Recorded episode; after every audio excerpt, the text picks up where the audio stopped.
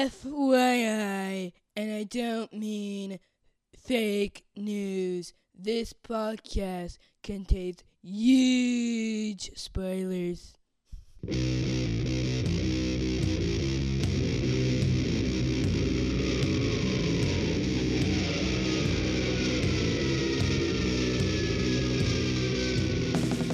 Hey, everybody, welcome to episode 342 of the podcast that goes snikt. Snikt. I'm your host, Jason. Forever young. Forever new? I don't know, I messed it up. Venable. it's a bonus flashback episode. New Mutants, New Warriors, Avengers, oh my!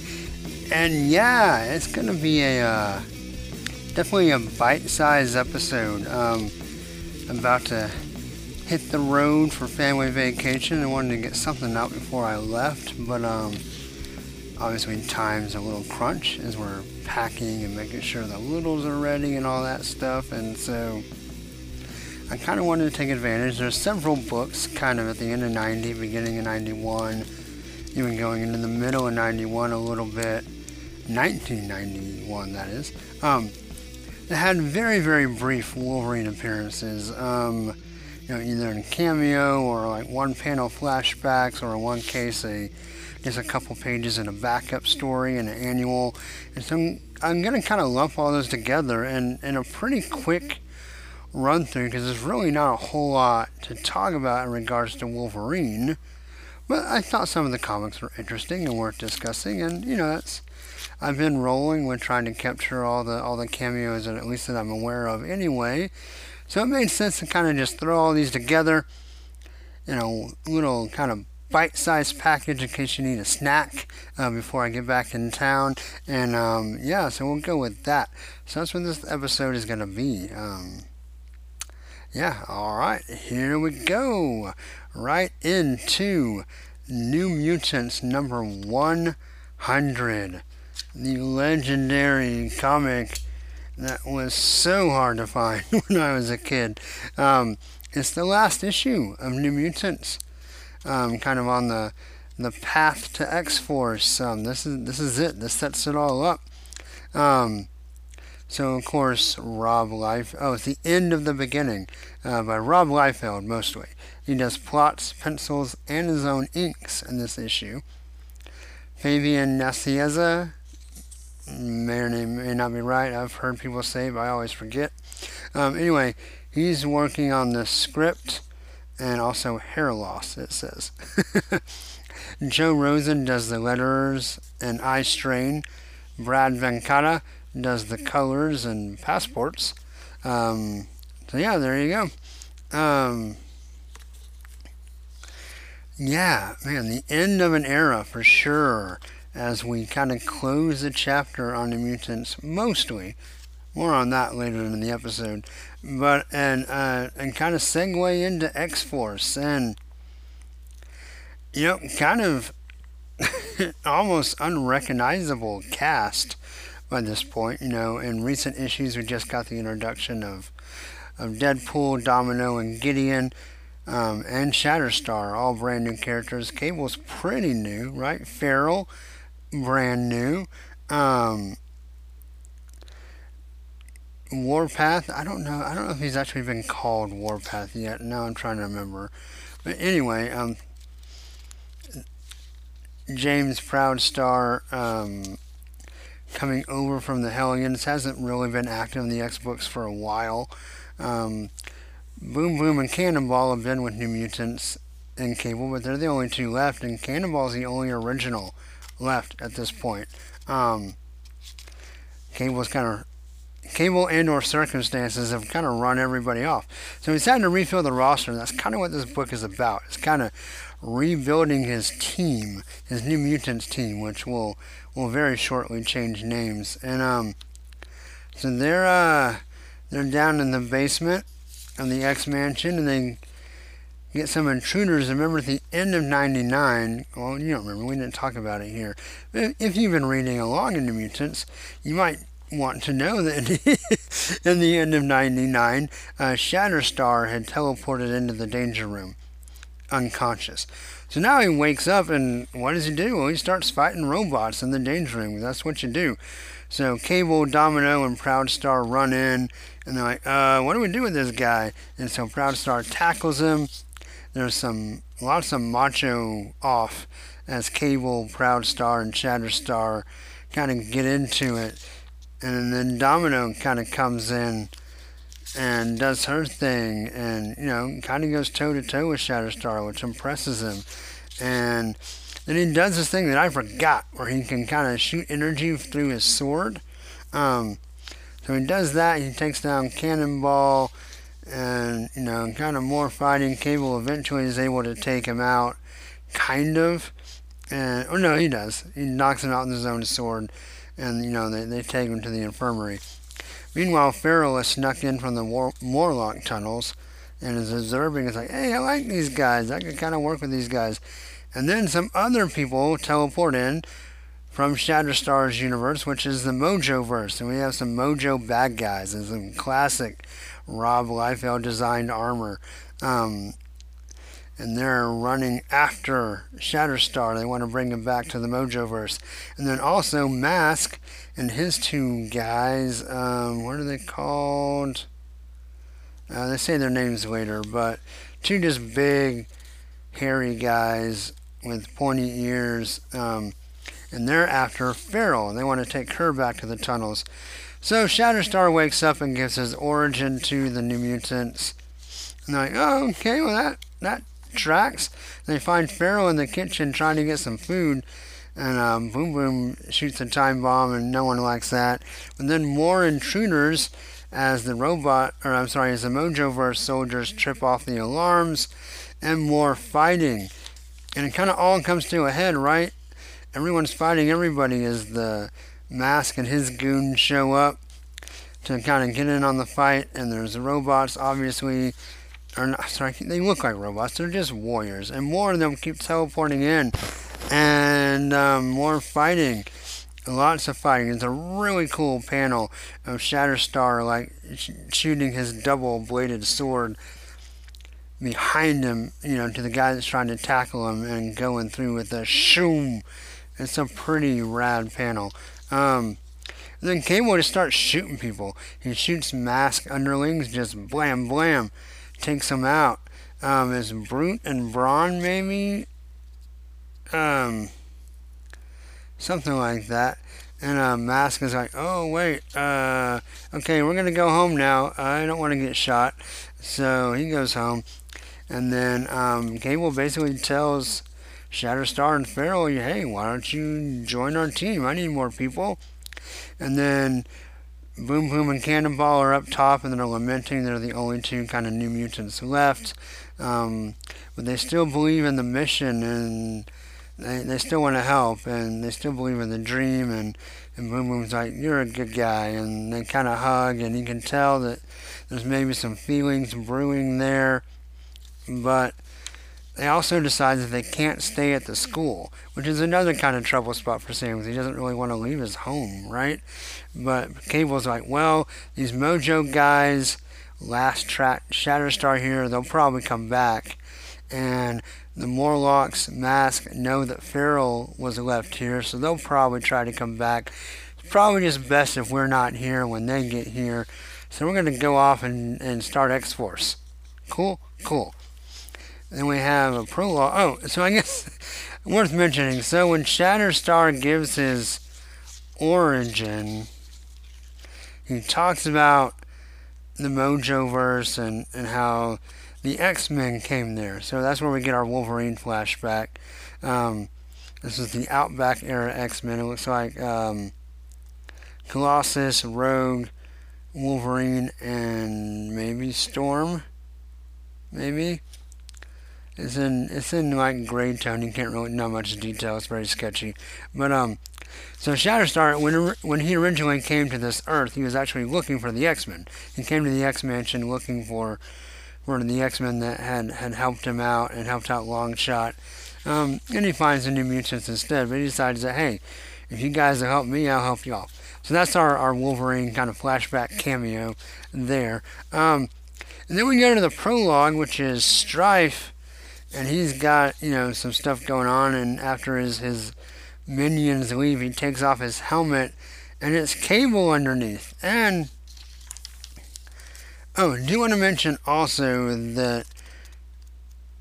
Oh no, I already mentioned. Never mind. On on Twitter. So in Deadpool's first appearance in '98, he calls Cable Nathan, and so we kind of know that like they're starting to set up these ideas of who Cable is, because we haven't gotten. You know, I talked about that when we talked about um, the the issues that Wolverine was in with Andrew. That we haven't really established kind of what we now know as Cable at all. So we're kind of just now starting to get into that. But Strife takes off his helmet and um, you know, deepens the mystery. Is he related to Cable? Is he actually Cable? Is Cable both guys?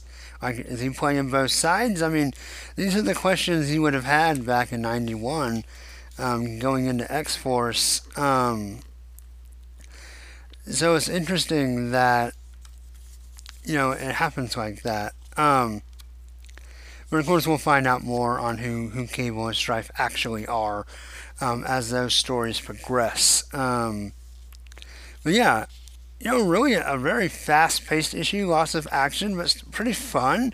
Um, Liefeld, King himself, I mean, you have some of Liefeld's foibles, but the art's pretty dynamic. Uh, good fighting. I enjoyed it for the most part quite a bit.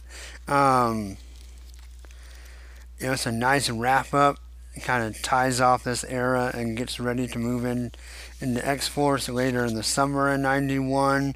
Um, I, that was a pretty fun issue. There's definitely a little bit kind of, you know, for me, the first time going along the flashback flashback episodes of reading New Mutants, um, there's definitely a little bit of sadness, right, to to seeing that team pretty much having been completely disbanded, you know, in pieces, right? Because there was there were some that left earlier than others, like you know Karma and Moonstar and stuff like that, but and and with the death of, of Warlock, you know, after the death of Doug and all that, like, you know, definitely a completely different team. And there's a part of you that, as the reader, as a New Mutants fan, is kind of like, whoa, I don't, I'm not sure about this. But at the same time, uh, pretty interesting characters and at least cool designs of Liefeld, or at least cool 90s designs, right? Um, and it's, I, you know, always love seeing uh, Warpath show up. Um, and so it's, it's an interesting team that's put together, and I like it. Um, forgot to talk about the issue. The issue is a Liefeld kind of pinup with Feral diving at the reader, um, Warpath in the background with um, biceps on both his biceps and his forearms, up, up and downside. Uh, Shatterstar Domino, and then in the background you have Cannonball flying out from behind Cable and Boom Boom. Um, and then in the back, just a kind of a, almost like a like you can go to a red carpet or like an event. There's like the wall that has like the logos real small over and over again. It has the final issue 100 kind of in the on a white background behind our characters. It's a it was a pretty cool cover, and I'm gonna give this issue a very strong four out of six claws. It's, it's in the five territory. Um, I don't know, I'm not quite there on it as just as a standalone issue of itself, definitely as far as its significance, I think would push it into that five. Um, but yeah, a very, very strong four out of six claws for me. But that is New Mutants 100. It sets some stuff up and gets us ready for uh, X Force, which we'll eventually talk about again on the podcast because uh, there'll be some crossovers and stuff that go with that. But for this episode right now, we're going to move on to New Warriors, uh, the Forever Yesterday saga, a three part saga, kind of the first one for the New Warriors. That's going to be New Warriors issues 11, 12, and 13. Um, written uh, this time again by Fabian Nicieza. Mark Bagley is the penciler, Larry Mahlstedt the inker, Joe Rosen the letterer, and Andy Yanchus the colors. And the covers are by Bagley.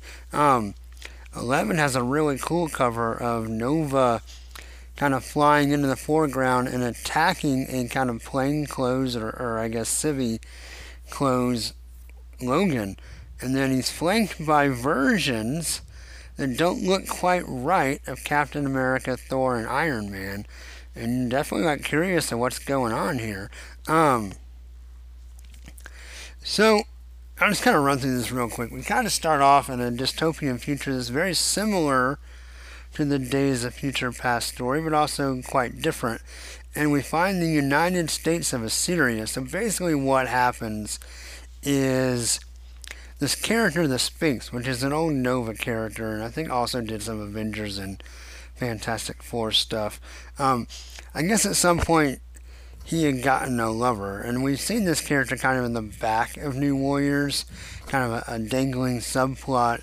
That's finally come to head as she got like the staff of I think of Ra, maybe she called it, or Za or someone, Horus, I don't know. She got some kind of staff and basically rewrote history to to bring the Sphinx back to life in the form of a cat, and but then gave herself powers. So basically, Egypt was a world, the world power, and his dynasty never ended, and history was redone. So the Avengers are like agents of the United States of Assyria, um, and they've recruited some people also to kind of help them.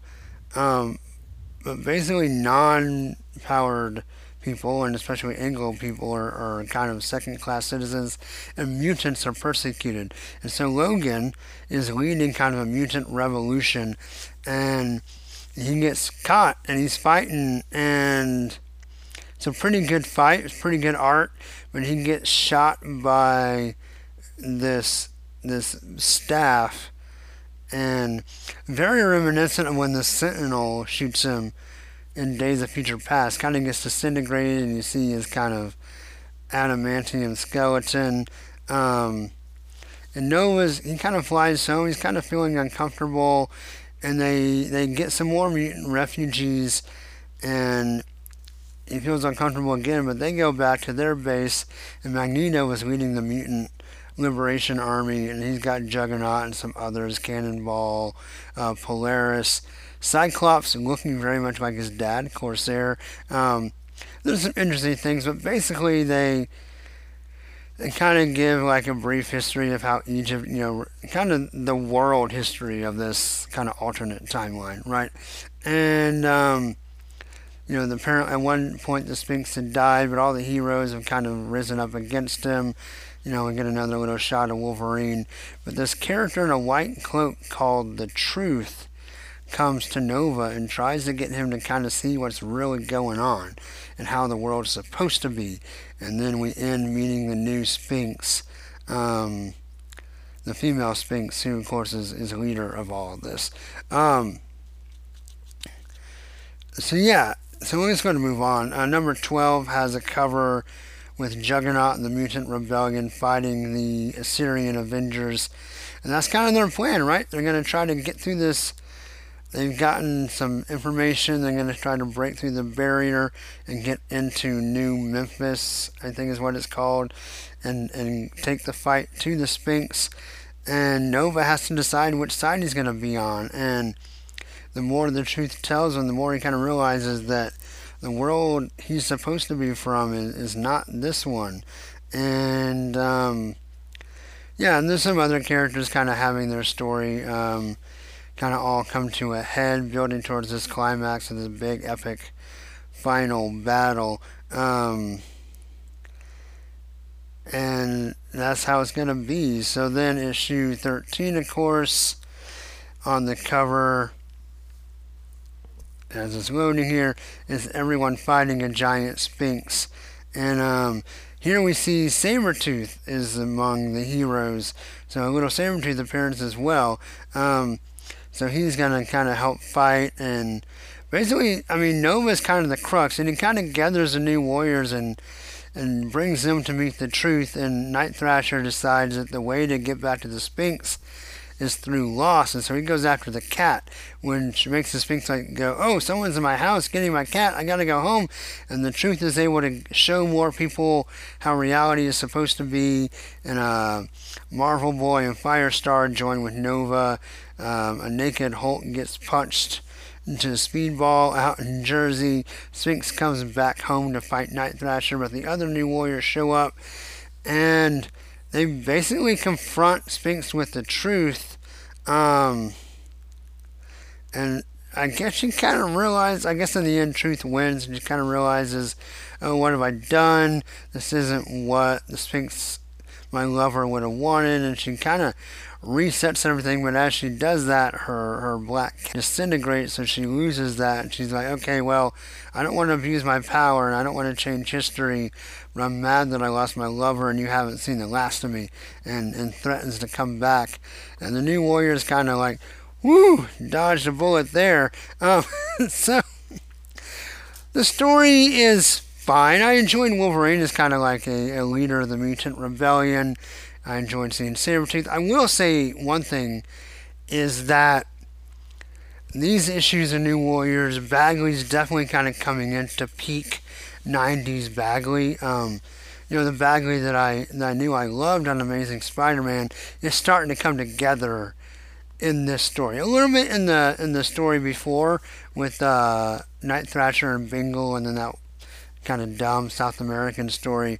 But um, here, he's just really starting to click and turn into like the Mark Bagley that, that became kind of a superstar of the 90s.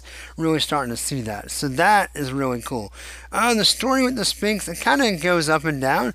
Kind of starts okay, gets kind of interesting in the middle chapter, and then kind of the resolution is a little weak and I don't know. I mean, it's obviously it's good that it resets back, and they, and they tell the new warriors this will be like a, a kind of waking dream. You won't really remember this, but you'll kind of feel like you maybe remember something happened, but the memories of this alternate world will, will fade away, and you'll just kind of go back to normal. Um, I don't know. The story was fine. It's it was kind of fun seeing some alternate characters. That's always kind of a, a fun little thing. But yeah, I think overall, I'm gonna give this out of six claws mostly just for the art. Um, yeah, sorry, Andrew. I know we talk, just talked about this recently on on a, on a business trip, and I, I remember you having pretty fond memories of this story. Um, but I gotta say, for me, it mostly clicked with the art and, and some some character moments as well. Like it was cool seeing Nova kind of work through some issues and stuff like that. But um, the plot was was kind of thin. Um, so so three out of six claws for these. Um, well, he's going to take us to a New Mutants and a New Warriors story. Um, the summer annual is a 91 uh, from the Mutant books is King of Pain. I'm sorry, Kings of Pain, uh, which is going to be New, New Mutants Annual 7 is part 1. Um, I don't think Wolverine's in this one at all. Um, so I won't really talk about it besides just we they get kind of this crossover with some of the hottest teams in 91 and get some of the most boring artists to draw the books other than the New Warriors annual which is actually drawn by the artist regular artist Mark Bagley but on this New Mutants annual no life Liefeld to speak of until the pinups at the very end and the art is just not great. And they they fight some bad guys. Um, the new warriors show up at the end. There's a, a Freedom Force story that I didn't really enjoy enough even to finish. Uh, the art, the Rob Liefeld pinup is cool. There's an Art Thibert or T Bear, I think is right panel at the end. The coolest thing about this issue is there's like a chart like for all the data nerds. And it's basically like a graph of all the New Mutants characters and how long they've been with the team, and you kind of see all their lines end except for Cannonball and um, and Boom Boom, but her line starts a lot short. It just it's a cool kind of visual representation and shows you just how new this team is and the organization. Um, anyway, not not much to say about the the Kings of Pain Part 1. Um, we'll get into it some more, I guess, in a minute. The New Warriors, um, so some, some companies have hired the these evil mutants, and particularly this guy named Harness and her I'm sorry, there's a woman named Harness and her son are have been running around kind of getting tracking old Proteus energy and the, he eats the energy and it's kind of filling up and blowing up and kind of getting bloated. Um, and so there is kind of like a flashback of when Proteus fought the X-Men, which of course includes Wolverine. I think that's this issue. Or is that not until the next one either? Um, no, it's this one at the very end when Cable realizes what's going on as the X X Force, even though it was so. Yeah, I didn't want to mention the New Mutants annual. You know, New Mutants already been canceled. I meant to look this up. I think it came out right around the same time as X Force number one and two, um, but it was still called New Mutants annual. Um, anyway, Cable and X Force and the New Mutants, of course, have teamed up, and Cable realizes the energy they're tracking is Proteus and we get a panel at the end of a flashback Proteus is, and we see Proteus fighting the X-Men, which of course includes Wolverine. Um, so that's our very brief Wolverine appearance there. And then we get a bunch of background kind of origin stories of the new Warriors. So we also get a Wolverine cameo in Firestar's origin, because of course she she fought the X-Men that one time, I think in was it issue 193, I think where her and Thunderbird slash Warpath uh, fight the Hellions. Um, so yeah, so we see Wolverine again just briefly there. Um, yeah, but that's that's that story. Uh, Mark Bagley did do the pencils. You can tell maybe a little more rushed than his most recent New Warriors issues. Um, so then we go to X Men Annual 15, um, where we have a story uh, by Fabian Nicieza and Tom Raney, Joe Rubinstein and company do the inks, Joe Rosen, uh, the the letterers. Um, here we get another kind of flashback of Proteus, which includes kind of a brief panel of Wolverine, and eventually here um, Prote- they're the kid that's eating kind of the Proteus energy, like kind of blows up and like becomes like a merged version of Proteus and the kid, and decides he's going to remake the universe because that's the thing that Proteus does, right? And you know it's up to everyone to kind of try to stop him. And this all happens on Muir Island. That's why it kind of is the X Men annual. Um, and you know they're going to need some help from X Factor, which is where the story will end. Now, in this one, there is two backup stories: the origin of the X Men, where Mojo is explaining to his audience who the X Men are, which of course includes a couple of panels of Wolverine. Um, this is written by Len Kaminski and drawn by Ernie Stiner. Um, lettered by Joe Rosen, colors by Kevin Tinsley. Uh, this is pretty ugly and, and apologize. And yeah, there's a couple of panels of Wolverine, obviously, but nothing really to comment on there. Um, but then we get another short story, also written by Len Kaminski, this time penciled by Kirk Jarvinen and inked and colored by Brad Vancata, letters by Mike Heisler. And this is The Enemy Within. And it's just a short story of Wolverine kind of having a nightmare. And he's naked in the jungle, but it's mostly black and white with some kind of green hues, and the letterbox is all in pink, and the pages are red. So, like behind the panel is all solid red. And Wolverine's kind of tracking something, but he's like too late to get us nicked and he's fighting his own adamantium skeleton with the claws. And we get a nicked as the uh, kind of looks like the Terminator, right? And kind of the cyborg skeleton. Um, so the claws snick and they fight each other, and Wolverine realizes he can't ever beat the skeleton, and it stabs him through his hands, and then kind of starts like merging with them, and he he screams in, in pain, and he wakes up and he's like kind of cut through his bed and the sheets and the walls and he's like, oh man, not again. And he lights a candle and, and meditates on the floor naked. And we get a snick, snick, snicked as he pops his claws in and out. Missed opportunity not to be a snicked, snacked, snicked. But nonetheless, um, not bad. So this the story is, is okay. It's interesting.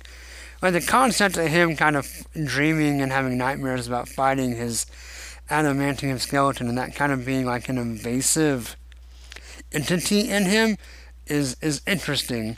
Um, and I gotta say the art is really cool. I'm not familiar at all with Kirk Jarvinen, and I don't really know of Brad Vancata doing a lot of inks, but their combination together has almost a very Jim Lee feel to it. Um, it looks really good. It's a visually very interesting, you know, what is this? One, two, three, four, five pages here.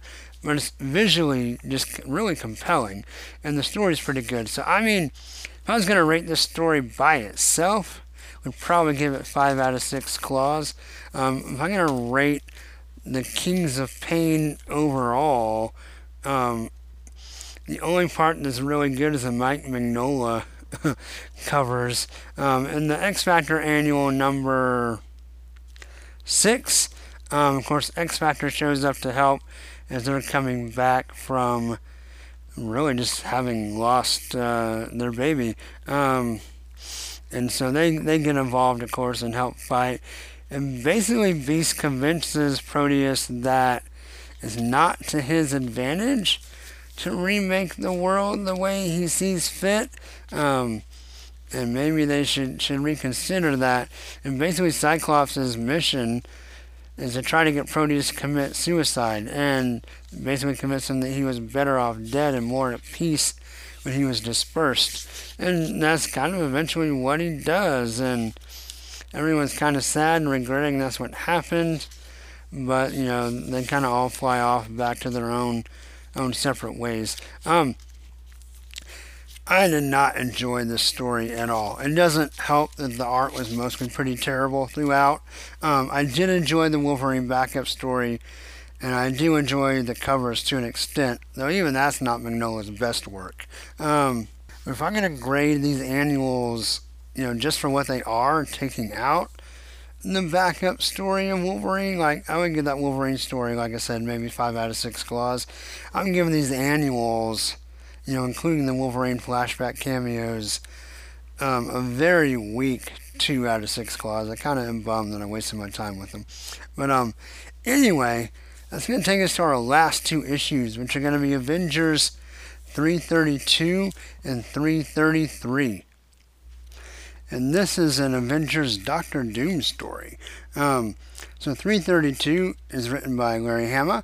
So back to Hama time. Um, breakdowns by Paul Ryan, finishes by Tom Palmer, colors by Christie Scheele, letters by jo- John Costanza. Um, and our cover is by Ryan and Palmer, and it's Doctor Doom in the background, and then the Avengers party in the foreground, which includes Wolverine in a tuxedo with a cigar. Um, 333, a little bit different credits. Um, Life of the Party is by Larry Hama again, but this time Herb Trimpe does the breakdowns, and then Tom Morgan and Reggie, Reggie Jones do the finishes. Then Christie Scheele does the colors again, and Bill Oakley does the letters. Um, cover by Morgan this time, Tom Morgan, and it's Dr. Doom in the foreground with his palm reaching towards you, a twinkle in his eye. You think he's about to blow like glitter in your face. And then some of the Avengers are running behind him, uh, led by Rage, the newest Avenger, and then Captain America, Sersi, and Quasar. Um, so really the, the, the gist of this story is that the Avengers are opening opening their new headquarters and having a big soiree, and Wolverine is on the guest list um, in his tuxedo, and basically Doctor Doom sneaks in to prove that he can, and then with some Doombots, he gets in there and says, "Ha, Your security is not what you thought it was. I can get in. And I will tell you how, but first you have to agree to take me to other dimensions to try to find my mommy. And the Avengers are like, well, if you had just asked us, we might have helped, but probably not because we don't trust you. But definitely not because you broke into our headquarters, our new base and ruined our airtight security and made us look the fool. And we had to send all these dignitaries and heroes like away so we could take you on. And of course, they realized that all the Doom bots, or all the Dooms are Doom bots, and he was never really there. He was outside controlling it from a, a limousine because uh, that's how Doom rolls. And and he gets mad after they they figure out his ruse and defeat the Doom bots, and he's like, ah Doom mad. No, I don't think Doom talks like that. But um, anyway, he gets pretty pissy and he runs off and says, "This isn't over." And the Avengers are like, "Whew, dodged a bullet there. Our base is safe." And we figured out how he got in without him telling us. He uh, he he sent the Doom bots in parts through this little air shaft that we left unsecured. And then when they got in, they put themselves back together. Um, and that's how that's how he got in. So we just gotta, you know, seal this bad boy off, and uh, and then our base is impregnable again until next time. So. So the art on these is fine. There's a funny thing in the first one where they keep talking about the sub sub basement, which I thought was really funny and really clever. Um, they abandon that in in the second part and just call it the sub basement, which is not as much fun. Um, you know, but um, there, there's a lot. I mean, Larry Hama writes. There's a lot of good banter in these issues between the characters, and the art's pretty good. The story, eh, it's fine. Um, and Wolverine doesn't really do anything, which is you know, it's kind of weird that, that all the other heroes, like the Fantastic Four, you know, Sub-Mariner's there, um, you know, New Warriors are there. And really, everyone just kind of sits on their hands and lets, you know, except for Reed does like a little bit. But even the thing like goes up to Rage and like, hey, don't lose your cool till we figure out what's going on. Um, so I thought that was interesting that, you know, they're all there, and I guess for the story, you don't need them to all fight because make I, I don't know if the story could be as kind of fun and whimsical if, if you have like you know Wolverine and Thing you know, you know beating the crap out of Doctor Doom. But um anyway, I I would probably give both of these issues um you know minor change in the art, but I think with the consistency in inking, it feels pretty uh, continuous. So I'm gonna give both of these a pretty solid four out of six claws. It was a nice little Doctor Doom story. Got to play on his ego, which is always what you want with Doctor Doom. Um, yeah, yeah, a, a, very solid four out of six claws for both of those. Um, I don't remember if Hama had done a couple issues of Avengers before, where he introduced his new Avenger Rage. Um, I don't remember how many more he does after this, but I'm glad I got to talk about a couple of them on the show, even if very briefly, since of course we're in in full on Hama time in the the Wolverine solo series. So that's going to do it for this bonus episode. Actually, went a little longer than I thought, but I ho- I'm sure that's okay with you guys.